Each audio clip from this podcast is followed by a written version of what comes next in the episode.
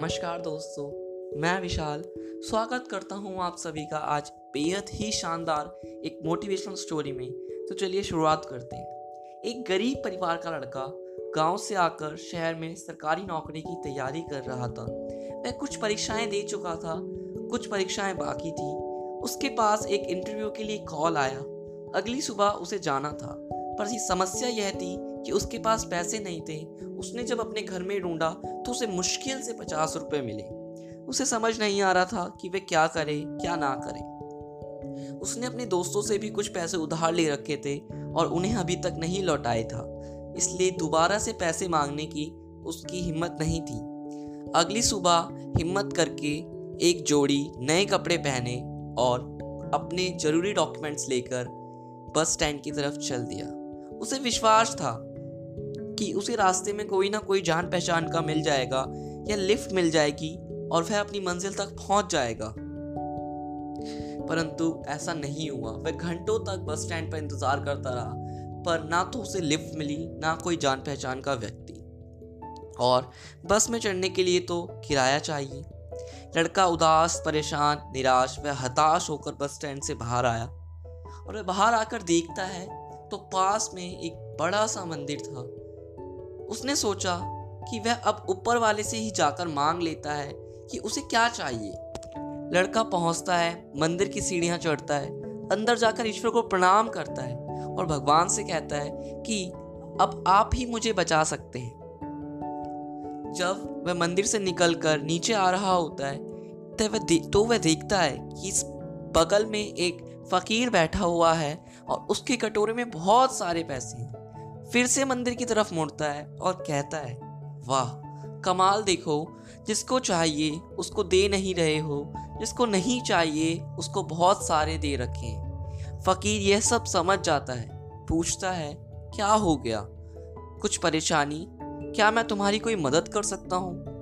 तो वो लड़का बोलता है, बाबा, आप क्या मदद करोगे? आप तो खुद मांग कर खा रहे हो।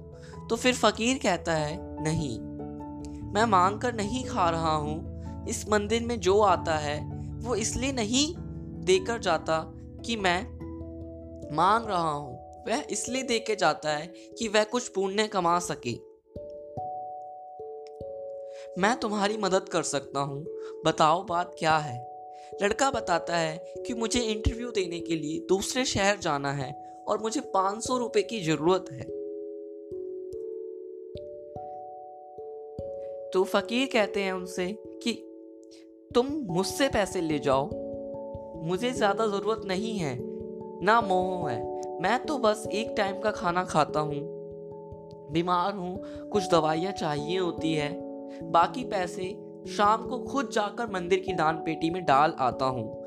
लड़का विश्वास कर लेता है और फकीर से पैसे ले लेता है और कहता है, बाबा, जब मेरे पास पैसे आ जाएँगे तो लौटाने ज़रूर आऊँगा।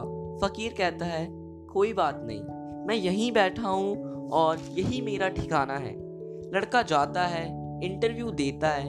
लकीली उसका सिलेक्शन हो जाता है। खुश होकर के शाम को वह लड़का जब वापस आ रहा होता है तो सोच रहा होता है कि आज वह बाबा को जाकर धन्यवाद करेगा। उन्हीं की वजह से ये चमत्कार हुआ है। पहुँचता है, उस मंदिर के पास देखता है। कि वहाँ सब कुछ बदल चुका है।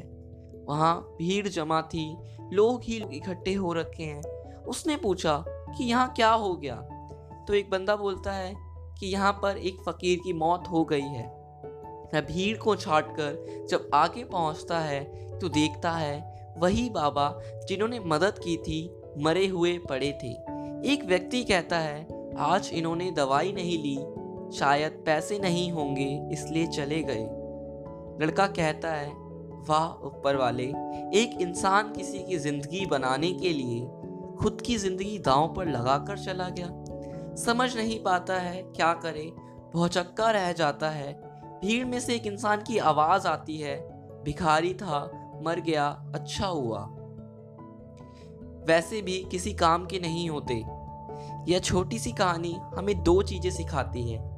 पहली बात, हमेशा दूसरों पर विश्वास करो, उनकी मदद करो, क्योंकि जब हम मदद करेंगे, तभी एक दूसरे की मदद करते, आगे बढ़ पाएँगे। दूसरी बात, भरोसा रखो, जब आपको लगता है, लाइफ में कुछ नहीं हो सकता, तब कहीं ना कहीं से आपको मदद ज़रूर मिलेगी। ऊपर वाला आपको भी नहीं मालूम, आपको कब किसी का ऊपर वाला बनाकर कहीं भेज दे, इसलिए मदद करो और इस बात पर यकीन करो कि कोई ना कोई ऊपर वाला बनकर आपकी ज़िंदगी में भी ज़रूर आएगा।